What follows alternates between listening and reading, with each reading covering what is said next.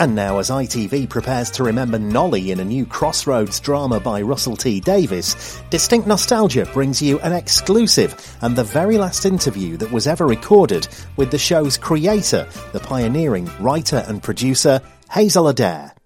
So back in 2015, I spent some time meeting Crossroads creator Hazel Adair and her son Charles Marriott. It wasn't long after our meeting that Hazel sadly passed away at the grand old age of 95. One thing or another, it's taken several years to get round to broadcasting these interviews, which celebrate a real pioneer in British television. Born Hazel Willett in Darjeeling, British India in 1920, Hazel's family returned to the UK when she was 9 months old. Her father had been an engineer working in Calcutta. Using her stage name Adair, she made her film acting debut in 1948 in My Brother Jonathan, but she was soon writing scripts. First, we're going to hear Hazel's chat with me at the nursing home she was living in at the time. Hazel's memory wasn't totally what it had been, but she still remembered key things about her time in telly, and it was an absolute honour and delight to meet her. We began by talking about how she got started.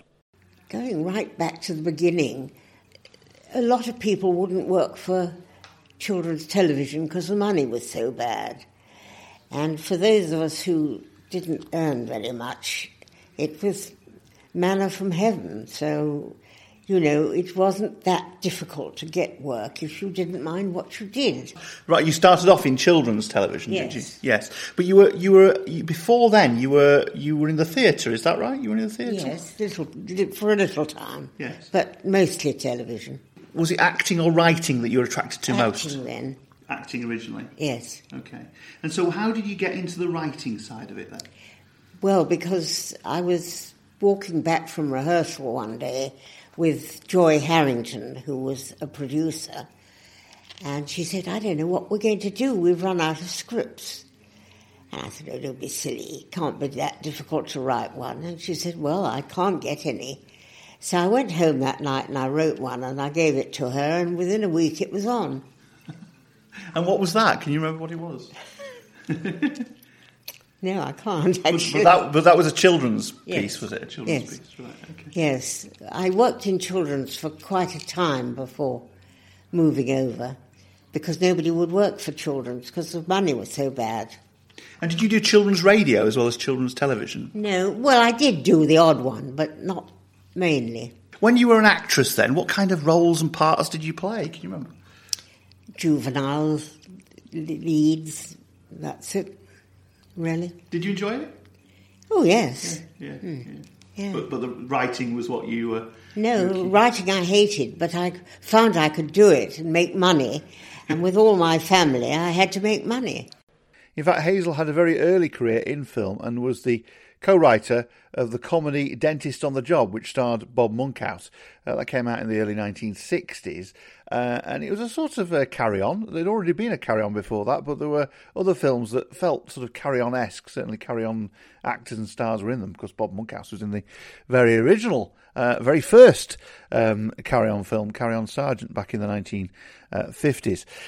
Hazel's links to soap or serial drama came with the BBC radio show Mrs Dale's Diary, which she co-wrote with Jonquil Anthony.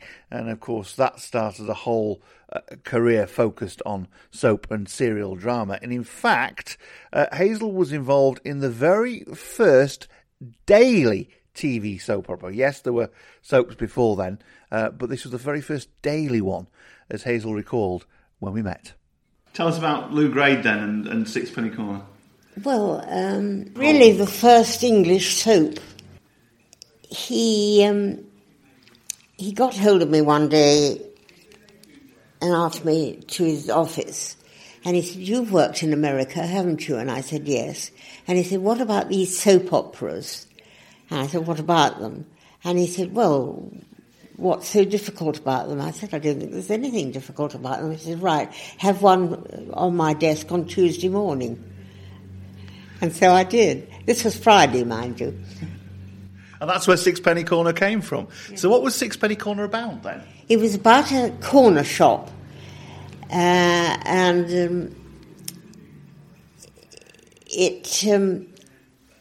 was a garage.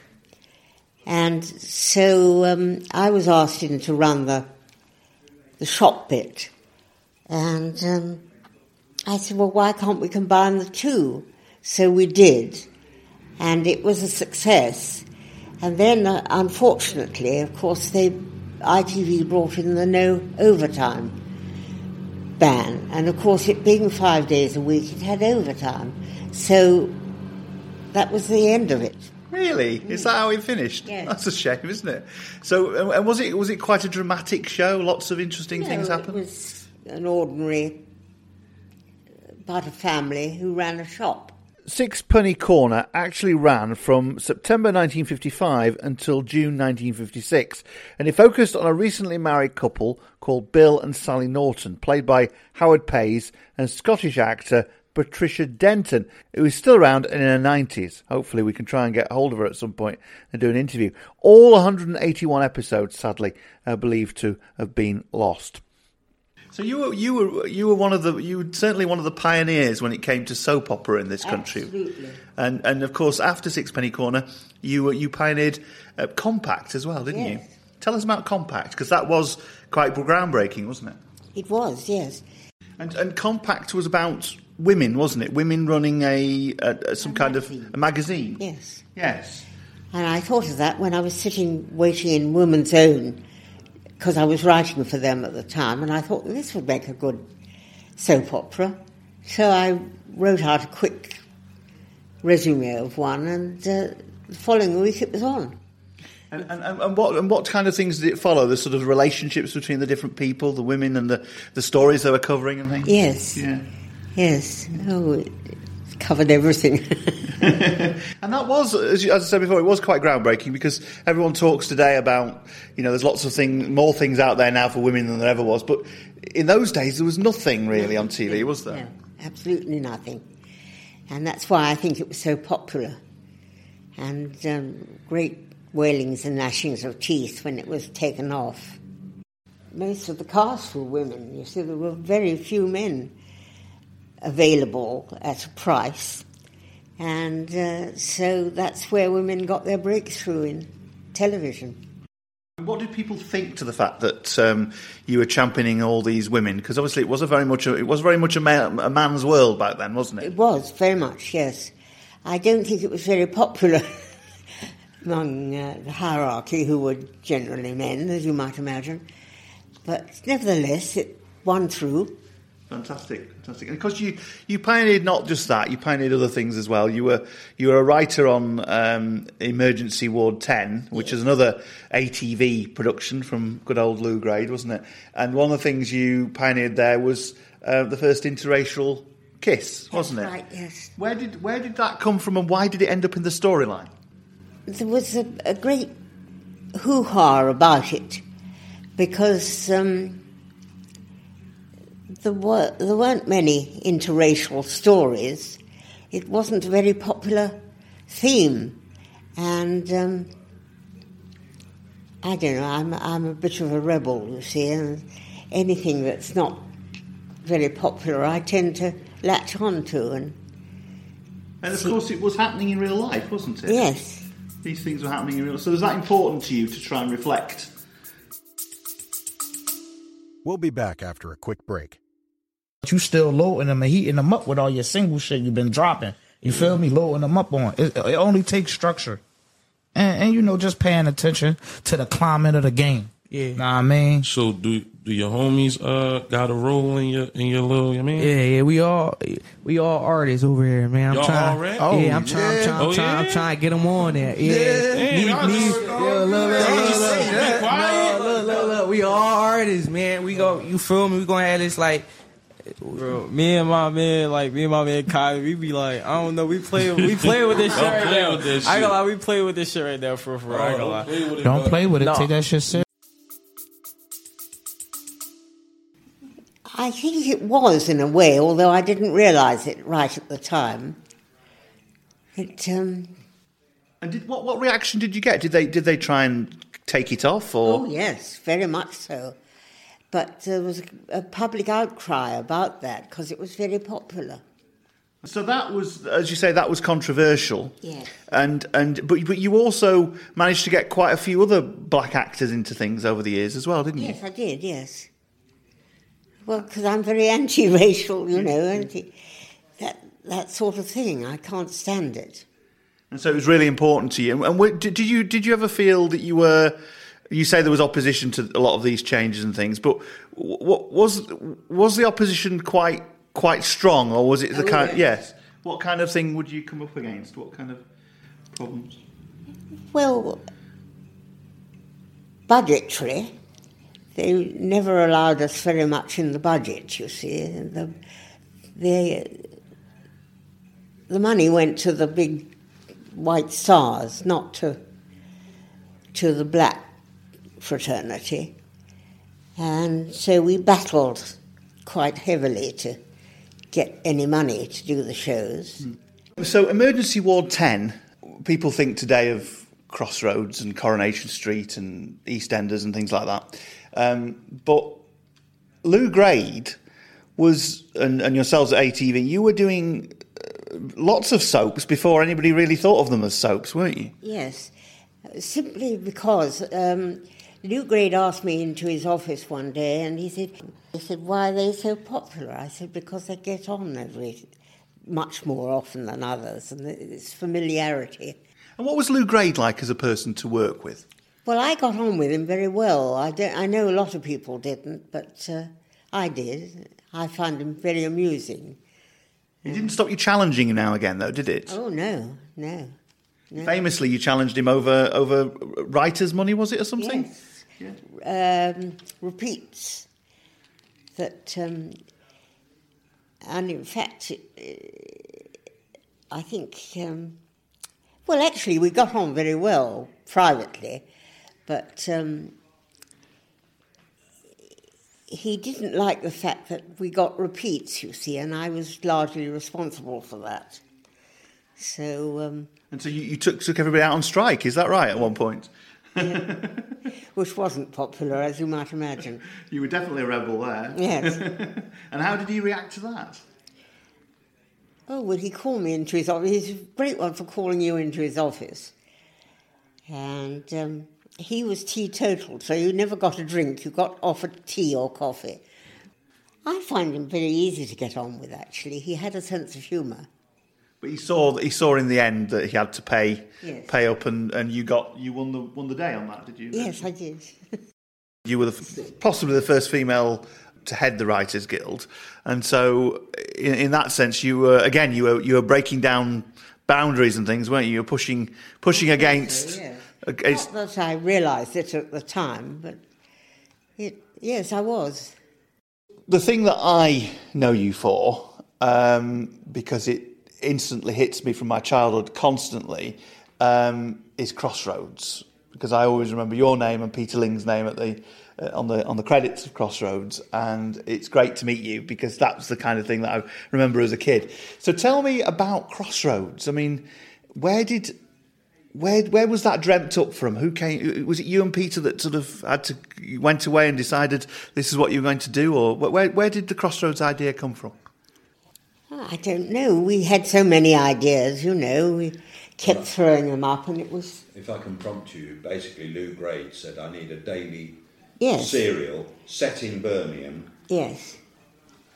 Half an hour a day, twice a day. Why was it a motel rather than a hotel? Well, because there were hotels. There was a big, glossy sort of thing called Hotel, which Lew Grade ran as well, and I had the feeling that, you know, a motel was something that not many people knew about, but was very popular in America, of course, and things that are popular in America catch on over here. So I thought, well, let's try that. And of course, at that time in the mid '60s. The country was starting to build loads of motorways, wasn't it, as well? So I suppose motels were starting to appear. Yes, they were, and that was why. The airfield at Birmingham was getting more popular for people flying in to do variety shows in the Midlands, and they didn't necessarily have to stay in London. And the thing about the motel is you had some regular cast members, but you had people coming and staying and yes. moving on and that kind of thing. Stars. Yes. It was a way of getting stars into the show without it seeming false. And, of course, Crossroads was live, wasn't it? Yes. One live and one recorded. We did 2 days a week live in the studio, and one went out live and one was recorded for a later date. And it was phenomenally successful quite quickly, wasn't it? It was, yes, yes. And I always feel that if the BBC had more courage, they could have had it, you see, because we were working for them at the time, Peter and I. But they didn't, and so they lost it. And of course, the other thing about Crossroads is it had this sort of... upstairs, downstairs feel about it as well, because you had the people who ran the place, and then you had the workers, didn't you? Yes, yes. Was that intentional? No, it wasn't really, because when we started it, they accelerated the whole process, and we therefore had workmen walking through the sets at the time. So there was only one thing to do was to use them. And so that's how that came about. Okay. But there were some quite iconic characters, weren't there? I mean, yes. When we think about Meg Mortimer, played by Noele Gordon, yes. you know, she became an iconic figure of ATV and of television generally, didn't she? Yes. Who dreamt up Noele Gordon? Was it you? Noele Gordon. Noele Gordon. She was a strong character, and the programme itself revolved around... sort of Herb generally, didn't it? Yeah, but it had some other characters who became much loved. I mean, people like Jane Rossington, who played Jill, and others. You know, became. I mean, even today, people talk about her, and you know, it's something which is stayed in people's psyche, hasn't it? Yes, and Benny. What was fun about doing a regular 5 day a week soap at that time? What was the most exciting thing about it, do you think? Wasn't exciting, it was bloody hard work. So Crossroads was hard work from a writer's perspective? Very hard work, yes. Tell us a little bit about that, the fact you used to write everything by hand. Yes. Why was that? Because I didn't do shorthand. And this meant that, as your son was saying, that if there was some changes and things, the script had to completely alter. Yes. And you had to start again by hand. By hand. Not funny, I can tell you. So literally hours and hours and hours of everybody's time went into Crossroads. It was it a 7 day a week job? Oh, very much so. Yeah. I'd say an 8 day a week job, really. But as I said before, it became very successful very, very quickly, and it was regularly rivaling. It's the other soap on ITV, which was Coronation Street. Coronation Street was doing very well, but Crossroads was up there, wasn't it? Yeah, oh yes, yeah. Very much so. Would you have liked to have written for Coronation Street as well? I was asked to, but I have 6 children, you see, and I really couldn't face moving. I don't know how you kept up the writing and the 6 children, that was a nightmare. Well, I couldn't face moving them all up to Manchester and all that entailed, so... I turned it down. It was different in the sense that most of the other soap operas have been based around, you know, streets and pubs and things like that, whereas Crossroads was quite unique, wasn't it? It was, I suppose, yes. The thing I remember about it most was it was such hard work because, for instance, Compact, which was the BBC, was twice a week. And that was really enough. But Crossroads was every day to begin with, and that was a hell of a job. Yes. I mean, there's talk at the moment of the existing soaps on TV, EastEnders and Coronation Street, going 5 or 6 days a week again, saying that, you know, that they're all moaning that they're going to have to do 5 or 6 days a week. But you were doing this all the time and a lot of the time live as well, which is, you know, amazing, really. To think that you were doing that. We did like that. one day live and 1 day recorded. We did 2 days in the studio. Yes. Well, we did 2.5 days in the studio, to be exact, and we did all the recordings that time. What are the dangers of doing it live, do you think? Was everybody, were you always on tenterhooks? Yes. And I mean, we had some very nasty experiences because, you know, people would be ill or something and, you know, we had no backup. Do you have any favourite character that you liked writing for in particular? Not particularly. It was too rushed to have favourites, you know. One just got on with it. Yeah. Some were pains in the arse, but I won't go into that. Where did Hughie McPhee come from? What was the reason for him? Well, we had this very Scottish actor. I don't know why it was, but he managed to get himself infiltrated into a small part in lots of things, so he was always cropping up. Drove us crazy. But he came quite a fixture, didn't he? Yes. What about producing and writing films then, later on? You did a bit of that, didn't you, in the 1970s? Yes, I did, yes. Very largely because to do films in those days required you to have money. And it wasn't that easy to get money to back films. And if you managed to get any, it usually had very large strings attached, you know, and so one was bound to do what they asked. And what kind of things did you write and produce? Well, you had a partnership with David Frost for a period of time. Oh, yes, I did, yes. He asked you to write. He asked me to write some things, and I did. I can't remember what. Catherine the Great. Catherine the Great. I don't know if it ever got made into... film, yeah. But you wrote a lot that wasn't necessarily in production. But your big film would have been Games for Vultures. I suppose so, yeah. Starred Richard Roundtree. Yeah. Mm-hmm. Talk a bit about Games for Vultures and the cast. The cast of Games for Vultures. Richard Harris, Richard Roundtree, Denham Elliott.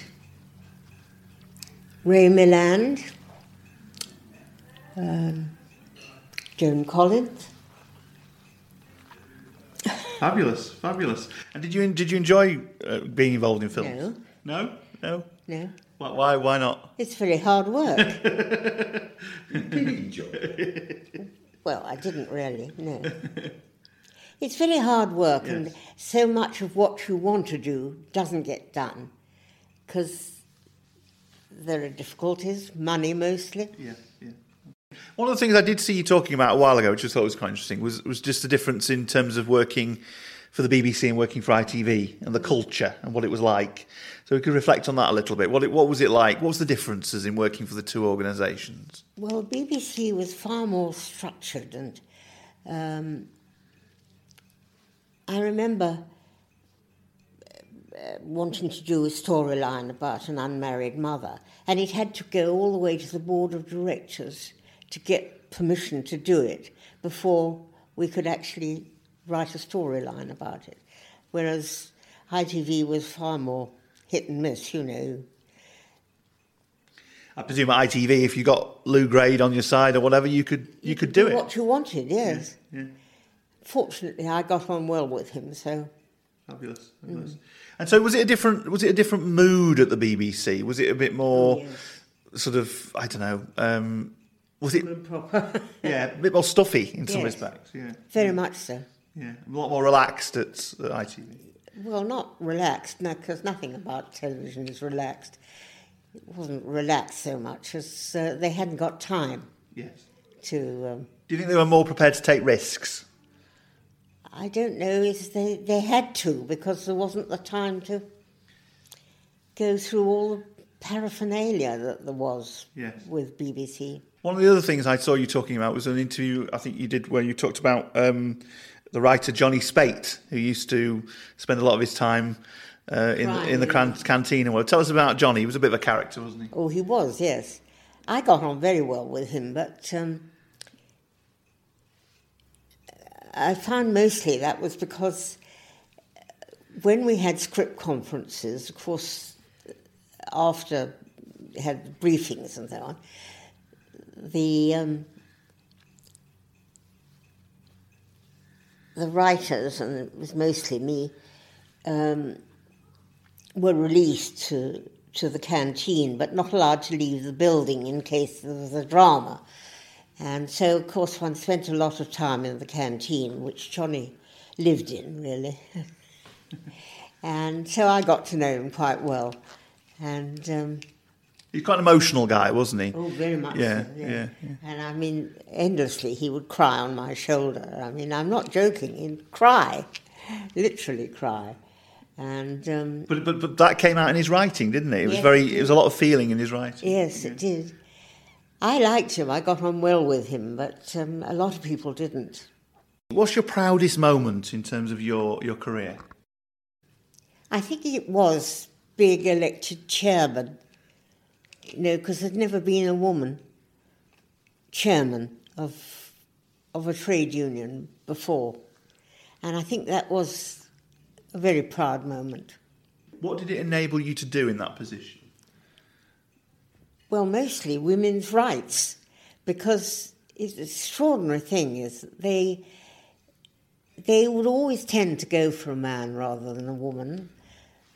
I can't imagine why, but they did. They always assumed that men had more talent than women. And it's the kind of thing that, I mean, I know that women have been prejudiced against over many, many years, but I have to say, writing and acting and that kind of the creative industry isn't an area that I would have thought that women would have suffered much in, but they did, didn't they? Oh, very much so, yes. Very much so. And for a long time, of course, we didn't get equal pay. And that's one of the things I fought for, was equal pay for women doing the same series. People would employ men on it and pay them far more than they'd employ the women for. It was extraordinary, because they did the same scripts. Hazel Adair there, talking to me back in 2015. And as you could hear there, in the mix, there was Hazel's son, Charles, and he arranged the interview with Hazel. And afterwards, he sat down to reflect on his mum's amazing career. You can hear that after this brief reminder of what else is to come from Distinct Nostalgia this Christmas. Distinct Nostalgia is produced by MIM. And if you like what we do, then please consider supporting us on Patreon. Every penny helps us to make even more amazing content just for you. Go to distinctnostalgia.com and click on the donate button. Thank you. On Distinct Nostalgia this Christmas. We're back in fictional Fulchester as we celebrate the 50th birthday of Crown Court with a special documentary. We all had such a good laugh. It was lovely, but it was very serious. The jury are picked off the street on the day. I must have done it too well because they thought I was real. You didn't know what the outcome was going to be because, you know, so they were ready to film two different endings, whatever the jury decision was. It was great. It was edgy. As ITV plans to pay tribute to our Nolly, we've an exclusive as we hear the very last interview with Crossroads creator Hazel Adair. I had the feeling that a motel was something that not many people knew about but was really popular in America, of course. And things that are popular in America catch on over here.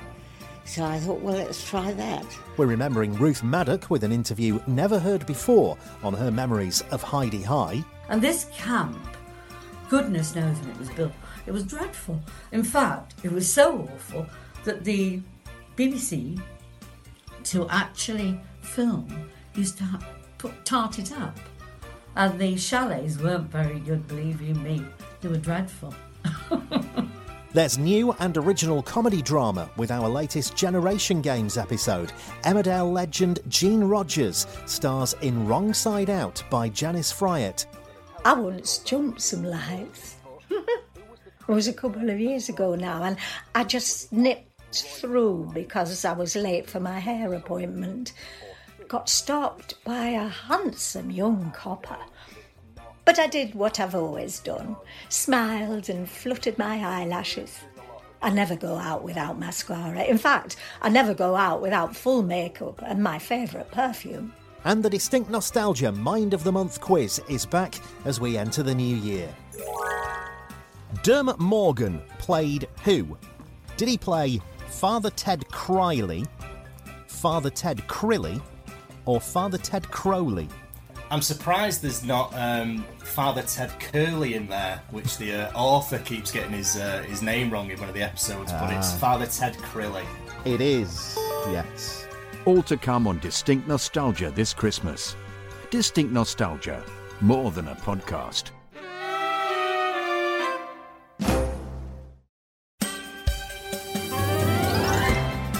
So after meeting Crossroads creator Hazel Adair back in 2015, can you believe that? I sat down with her son Charles to put his mum's illustrious career and achievements in perspective. So going way, way back, what was it like to have, you know, such an illustrious mum? Well, I was very, very young, of course, up till about the age of 7, and I went off to boarding school. So pre-7-year-old, I probably don't remember too much. I remember we used to have very good parties in the garden. And, of course, my father was doing all sorts of things at the time as well as my mother. But I suppose it's the parties I remember. That and the fact that I had the most wonderful sit-in pedal car. But as far as her career, I suppose I was really too young to know too much about it. Things started happening when I went to boarding school, and obviously there was a fair bit of press, things like that. And people used to say to me at the school, oh, your mother's doing this and your mother's doing that. And, of course, it wasn't till about 6 years later when I came back from boarding school that I, aged, I think it was about 14, decided that I wanted to become an actor, wrongly or rightly. And it was from her influence, really, wasn't it? Yes, definitely. I mean, well, my father was an actor as well. In fact, I believe in 1948... they met on the stage. My father had been in the war, and, well, my mother was in the war as well, but he was in the RAF, and I seem to remember there's a photograph of the two of them on stage together where he's playing an RAF officer. No surprise there. But, yes, no, they were both actors, and some would say my mother still has a bit of actress in her. Obviously, at the time, you know, or certainly for a very long time, her name was on TV every day, you know, in Crossroads and things like that. Did other people around you know about that? Did other friends know about that? You know, was it something you talk about? Most of the people who used to come to the house, for example, were people in the business anyway. Yeah. We'd have people come for the weekend, and they were actors or directors or whatever from those TV shows. Yeah. So it was rare in the village where we lived that people sort of from Joe Public, if you like, ever came. I can remember that the advent of colour television, BBC Two, I can remember we got one of the first television sets that could receive colour, and I invited the boy who was similar age to me, who lived at the bottom of the hill. Yeah. He came and watched colour telly. It was very exciting. I can remember that. So looking back at your mum's career then, I mean, some of the things she talked about, I mean, let's just highlight some of those things. Going way, way back, you know, she did start off as an actress, didn't she? How did it all begin for her? How did her career start? It's a difficult one because I don't really remember too much. She never really talked about her actress thing, although there is this most marvellous photograph of her as an actress, and she was a very stunning Hollywood-looking lady. But I think she did rep at the end of the war. I think, you know, my father was demobbed or whatever, and I think that how she sort of went from being an actress into writing, I'm not quite sure. But she was definitely sort of a showbiz kind of person. But the way she talks about it, it seems, to be honest, the way a lot of people talk about things of that generation from this particular field of work is that things literally just happened. You know, you took your chances. You said, oh, I can write something, and they gave you a chance, and if you managed to live up to expectations the first time, off you went. The thing about my mother, one of her strengths as far as script writing is concerned, that back in those days, dialogue was very strong. And because she'd been an actress, I think she understood the whole thing about characters and putting over dialogue in a meaningful way that seemed natural.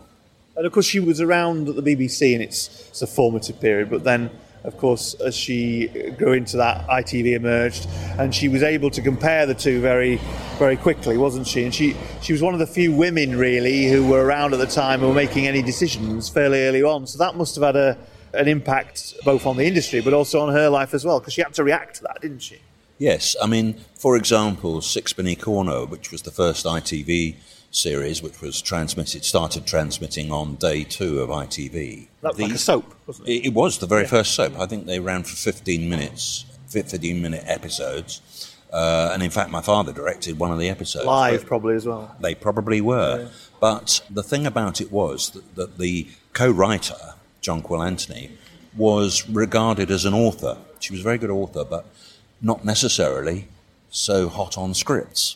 So they actually did them jointly, and I think they took half the episodes each. But it was probably more because it was the first opportunity where you had actors delivering real-life situations on television. So dialogue, of course, was very important. Now, that was a first, and your mum was known for lots of firsts. Well, she has become known, when you look back at her career, for lots of firsts. Maybe they weren't celebrated at the time, but she developed the first soap opera or drama, which was solely about women, didn't she? Compact. Yeah. Yes, it was a very well-known BBC series. Probably, as you say, the first serious one that championed women in business, you know, which for the early 60s was quite unheard of. I mean, it was quite unheard of, to be honest, my mother being in the position she was. Now, I can remember there were endless articles about how does she balance a family life. Oh, really? No. And I mean, it was not unheard of for us to have journalists, press photographers, wanting to know how she could possibly maintain this kind of level of work and have a family at the same time. But Compact spawned, of course, a lot of now well-known actors, people like Carmen Silveira, sadly no longer with us, but people will remember her as Edith in Hello, Hello, and Frances Bennett, who played Gussie, Robert Fleming, who appeared in many, many very well-established films like The Battle of Britain, things like that. So that particular programme spawned a lot of good actors that went on to, of course, do all sorts of other things. And she liked taking risks, didn't she? She was a big risk taker. Yep, definitely. People had a lot of respect for her. And, I mean, in a man's world, and it was very much a man's world, some would say it still is, it's quite unheard of, really, for a woman to have the kind of, or attain the kind of position that she did in the world of television. Why do you think she did? Why do you think she managed to stay there so long? And what was it about her? It's difficult when you ask a son something like that. But go on, you could be biased. No. I think, truthfully, she was very good at what she did. And I think there were not too many people around who were capable of... One of the things that she was very good at doing was inspiration. She could come up with something very quickly. She was extremely good, I've already said, she was very good at character-driven stuff, you know, where she would establish a situation, establish these characters who were very different, who came together in various scenes, and their characters came out, if you like, through the dialogue, and how it all interweaved one episode or whatever with another, you know. So the continuing drama, if you like, I think it was called. Yes, probably. It was. She was extremely good at doing that. Yeah. And I think particularly as back then, there were probably only a couple of them, her and her partner, Peter Ling, who also co-wrote with her an awful lot. Mm. Nowadays, you know, I think for something like EastEnders, you've probably got about 10 writers. Loads of people, absolutely, yeah, absolutely. So, Emergency Ward 10, she wrote for, of course, and she was pioneering on that as well because she did the first interracial kiss, which we interviewed Joan Hooley about recently. You know, when you look back at it, it was, by today's standards, it's a very tame thing, really, in terms of a bit of a peck more than anything. But back then, that was a huge moment, wasn't it? Absolutely. I think, you know, and it was a battle for her to get that on air, wasn't it? I think it was. She always said, I think that when she submitted the script, they must have looked at her. And, yeah, I mean, I think it went right to the top in terms of, well, are we going to do this or not? As you say now, with hindsight, you'd look at it and say, well, what was all the fuss about? But it was the fact that something that back then wouldn't necessarily have been openly accepted and perhaps even, dare I say, frowned upon, suddenly was there on your television screens. Yeah, and she pushed the gay side of things as well, didn't she? She pushed that through as well. Yeah, I mean, she's one of those people who, I suppose, you know, it's just, she just likes to reflect what's really going on out there, you know. The thing that she's probably most known for, really, is Crossroads. And I know she didn't write her whole Crossroads, she was the creator and did quite a lot of it, and obviously it went on for a long time. And when we spoke to her, she seemed to sort of, I don't know, I mean, obviously, I know the situation with your mum at the moment, but I detected a sort of love-hate relationship with that programme, because it went on for a long time, of course. What was your impression as to how she felt about Crossroads? I think the circumstances under which she was asked to sort of, could you come up with this by Lew Grade, you know, and it happened pretty quickly. It's probably one of the most chastised series of as well. But people have very short memories. It was live. She and Peter Ling did come up with this scenario. 5 days a week at one point. And it was a punishing schedule. I mean, by anybody's book, to have to write that many scripts, and it was live at the start. So the old sort of criticisms of wobbly sets and things like that, well, I mean, television was a bit like that back then. But live, I mean, you know, you think of all the dramas that go into making a programme live now. God, the rehearsal time and God knows what, you know, and things can go wrong. But it was well loved, of course. People still love it today. I mean, it's been back, they've brought it back twice. Yeah. So, you know, it's one of those programmes that, you know, it has a cult following, doesn't it? And you say 5 days a week, 25 minutes or whatever it was every evening. It had a particular format to it as well, didn't it? There was always, you know, a little jingle at the beginning. You didn't have a long theme tune. You had a little sort of moment at the end, which TV programmes still do now. Hollyoaks, I think, followed that. And you had the fantastic theme tune and the famous credits that used to run into each other. So I had a lot of, you know, little quirky things about it. But some very strong characters as well. You know, Meg Mortimer and Noele Gordon was a strong character, wasn't she? Absolutely. And I mean, the other thing, yeah, as I've said before, coming up with something set in a motel, which was quite an unusual thing, of course. Oh, it was the start of the motorways around that time, wasn't it? Was a perfect vehicle for characters to come in and out. Yes. So if somebody only came in for a few episodes, that was fine, but you did have a core set of characters. Yes. But, I mean, who can ever forget Amy Turtle? Absolutely. Or David Hunter. Yeah. Absolutely. So, I mean, looking back at it and having talked to your mum since then, did she have an affection for the programme? Was she, you know, was she proud of Crossroads? Secretly, I think, yes. I think she's being very modest, actually. I think she's very modest about her whole career. Yeah.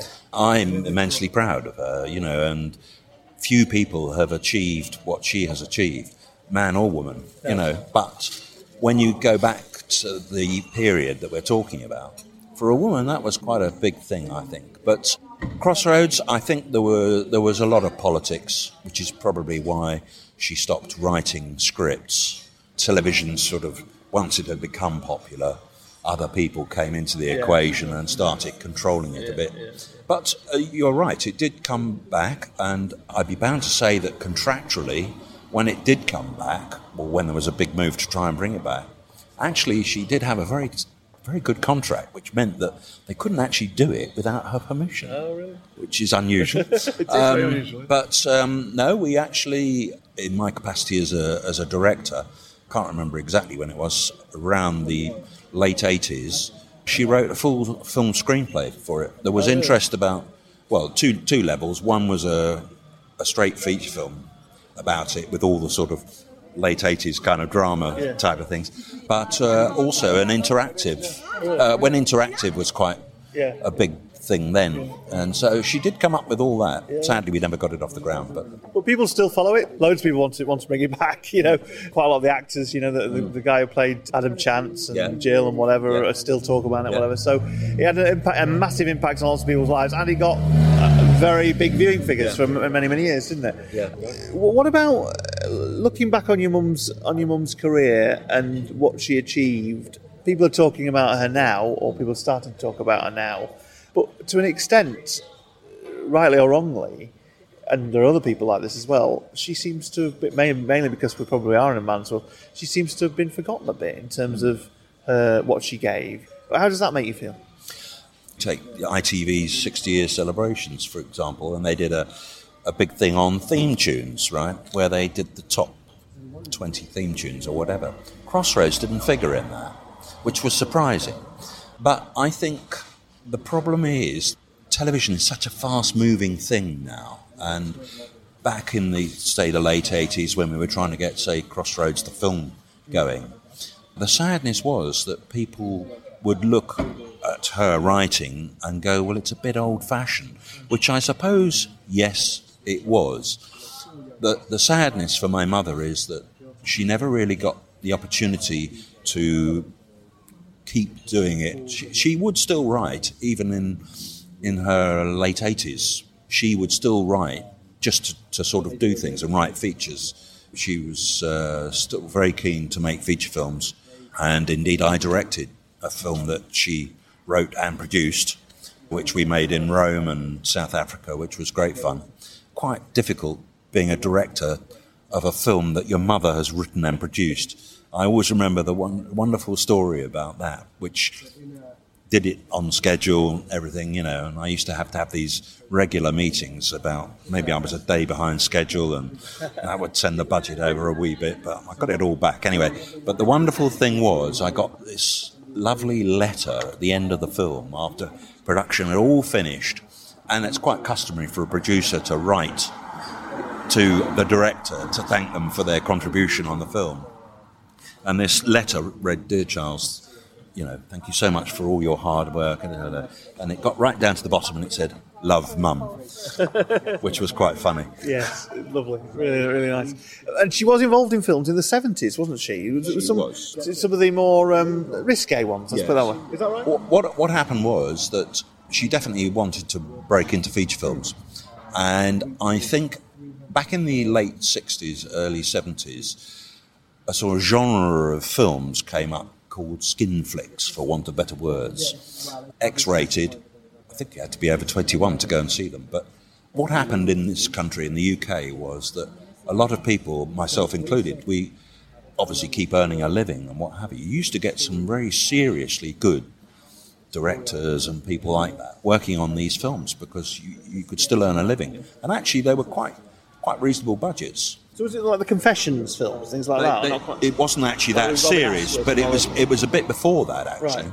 She did do a little comedy series of sex films, which were called Can You Keep It Up? Or Can You Keep It Up Downstairs? Yeah. I mean, actually, Can You Keep It Up Downstairs is still transmitted, even today, all over the world. It's amazing. Did you ever talk to her about this period? How did she feel about it? Well, you know, it was movie making. Yeah. I mean, her films still, although they had sex scenes in them, they weren't gratuitous sex scenes. They were part of an actual plot story. And a story and had characters. So there was all the sort of traditional values of her writing skills came into it. But, of course, up to that point, you'd had, of course, all the Carry On films and things. So it was in the zeitgeist at the time, wasn't it? Those kind of things around. It was just a bit of fun, wasn't it? Yeah, absolutely. And, of course, things like DVDs came in or videos, and I think there was a big market for them. Yeah, you know, probably not so much in this country, but certainly in France and Holland and Germany, places like that. Yeah. Okay. Right, okay, just anything particularly you want to mention, please do. But just to sum up then, looking back at your mum's career, I mean, she's a long life. She's done a hell of a lot. I mean, anybody really who, in any kind of walk of life, would, into any kind of profession, would dream in some respects of the career she's had, wouldn't they? I mean, it's quite amazing, isn't it? Definitely. And although it probably wouldn't mean quite so much to her, I think I would like to think that somehow television would honour her in some way for her contribution. I mean, there are people like Beryl Virtue, who she obviously knew a lot. There are other women who have had significant contribution. There's the lady who did the children's TV for a long time. What was her name? On BBC. Oh, Biddy Baxter. Blue Peter, yeah. But, of course, they weren't drama per se. But, yeah, I mean, I think that it was pretty unheard of, I think, back in those days. And there is no doubt that she, probably along with a couple of others, produced things that we take for granted now, like your Emmerdales or whatever. back then there wasn't really much choice. And what else would she like to have done, do you think? Would she like to have worked on some of the other dramas like Corrie and things like that? Or would she, you know, was she happy doing what she did? Was she, you know, what was her, was there any more, I mean, she was still writing, was there any other things that she regrets she didn't do? She has written some novels. I think it's a shame that they weren't bigger than they were. She read quite a lot of Mills and Boon type of stuff.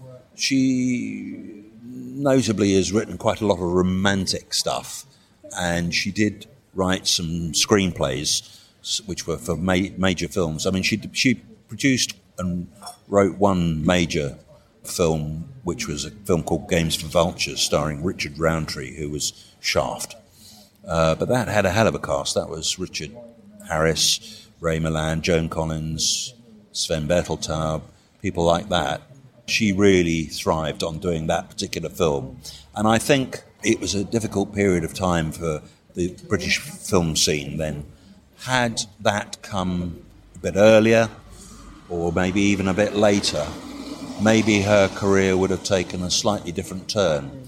She definitely wanted to do big films, but it was very difficult, even for somebody of her stature in television, to make that credible change, if you like, to feature film. Just a couple more things. Peter Ling was her partner for a long time in terms of the writing and stuff. What was their relationship like? Did they have a strong partnership? Yes, I mean, as much as my memory serves me, they didn't necessarily. They used to have meetings together on odd occasions. They shared an office, actually, in Fulham. They used to have a sort of maybe like a sort of Monday morning meeting about the different... They'd first of all, for example, with Crossroads, they'd start off with a storyline. So my mother might write a storyline, and they would share the writing of those particular episodes. They didn't necessarily actually work on an episode together, because they had quite sort of different styles and elements that came into it. And what was Peter's background? What do you... I don't know, to be honest with you. No, I don't. But, you know, he was a very tall man, very different to my mother, you know, not quite so gregarious. Yeah, they would work in different offices, but in the same building. And they just used to come together. But they didn't see each other much socially, really. And your mum famously stood up to her boss, didn't she? Tell us about that. The Lew Grade story, yes. Lew Grade obviously came to her ATV and wanted this daily soap opera, which became Crossroads. But yes, I mean, he was a very formidable character. You know, the mere mention of his name, even now, with his nephew, Michael Grade, sort of people shudder. Yeah, he was not a man you argued with. But somehow they had this extraordinary relationship. I think he had a huge amount of respect for her. I can remember going to some big do at the Dorchester, which he was at. He would remember her with great affection. But yeah, there are a few people who've, I wouldn't say stood up to. She persuaded him to... on the writer's side of things, wasn't it? The writers. No, absolutely. And writers today owe a lot to her for campaigning to get a good deal. And just one final thing, what about, we're talking about Crossroads, because obviously there's a big cast, there's lots of people who are larger than life. Noele Gordon, you got the impression that she owned ATV, I think, didn't you? How did she get on with the people in the programme? Was there a good friend, you know, relationship there? I think the actors that, unusually in her position, she might well write a character and suggest a particular actor would be good for it. And, of course, she did have a sort of repertoire of people who she liked and thought would be brilliant to do that particular character. Noele Gordon, she didn't know terribly well, and Noel was a big star, of course. But my mother didn't really... She used to go to Birmingham for rehearsals only on a few occasions. She didn't have an office up there, per se, so she used to write from home a lot. And then scripts were sort of delivered, because, I mean, there was no internet or anything to send them electronically. So she only really got involved in rehearsals and things like that very few times, really, considering it was a daily serial. Do you remember, I mean, obviously I know you were at boarding school, but do you remember when you were at home, do you remember scripts being delivered and her being involved in all that kind of thing? Famously, which people find very hard to believe, My mother used to write in longhand. Never, ever used a typewriter. She always wrote in longhand, which proved an immense problem. We used to have this woman locally whose name was Vicky, who got very excited because, of course, she used to be able to see scripts. She used to type scripts for my mother. Constant clack, clack, clack, clack, clack of the typewriter. But she got to know the storylines. That's right. What happened was, because she had to write so much and she needed sort of peace and quiet, and we were all very young as children, she bought a caravan, almost a slightly sort of dilapidated-looking thing that sat at the far end of the garden. And she used to go in there religiously at about 5:30 in the morning, because that's when her sort of creative juices were going well. And she'd sit in there, and I used to have to take the odd cup of tea. And you'd just see reams of paper, you know. How she never got writer's cramp, I don't know. But, of course, it proved a big problem, writing longhand, because if an actor went ill whilst Crossroads was sort of underway, she used to write about 10 weeks in advance, I think. Well, if somebody went ill and they had to write them out of it, all those scripts had to be changed. And, of course, longhand, you know. So I give you that thought that... she probably did nothing for Brazilian rainforests in terms of... Did she never change into... Did she always write longhand? Always wrote longhand. I think she felt that somehow it... That sort of actually physically touching and writing something, that I'd actually sort of put... I don't know, some of her went through the pen, you know. And, I mean, I think she should have been sponsored by... Bick or somebody. Excellent. Thank you very much indeed, Charles. That's brilliant. And it was an absolute delight to speak to Charles Marriott and to Hazel Adair some 7 years ago now, would you believe? What is great, of course, is the interest in Crossroads has never waned, really, and it's great that ITV are putting faith in the story once more. And I, like everybody else who's a Crossroads fan, I'm sure, is looking forward to watching Nolly on ITVX first, I think it is, in the new year. Look forward to that. Hazel Adair and Hazel's son Charles talking to Ashley for Distinct Nostalgia. And keep listening for some bonus Crossroads treats. Distinct Nostalgia, more than a podcast.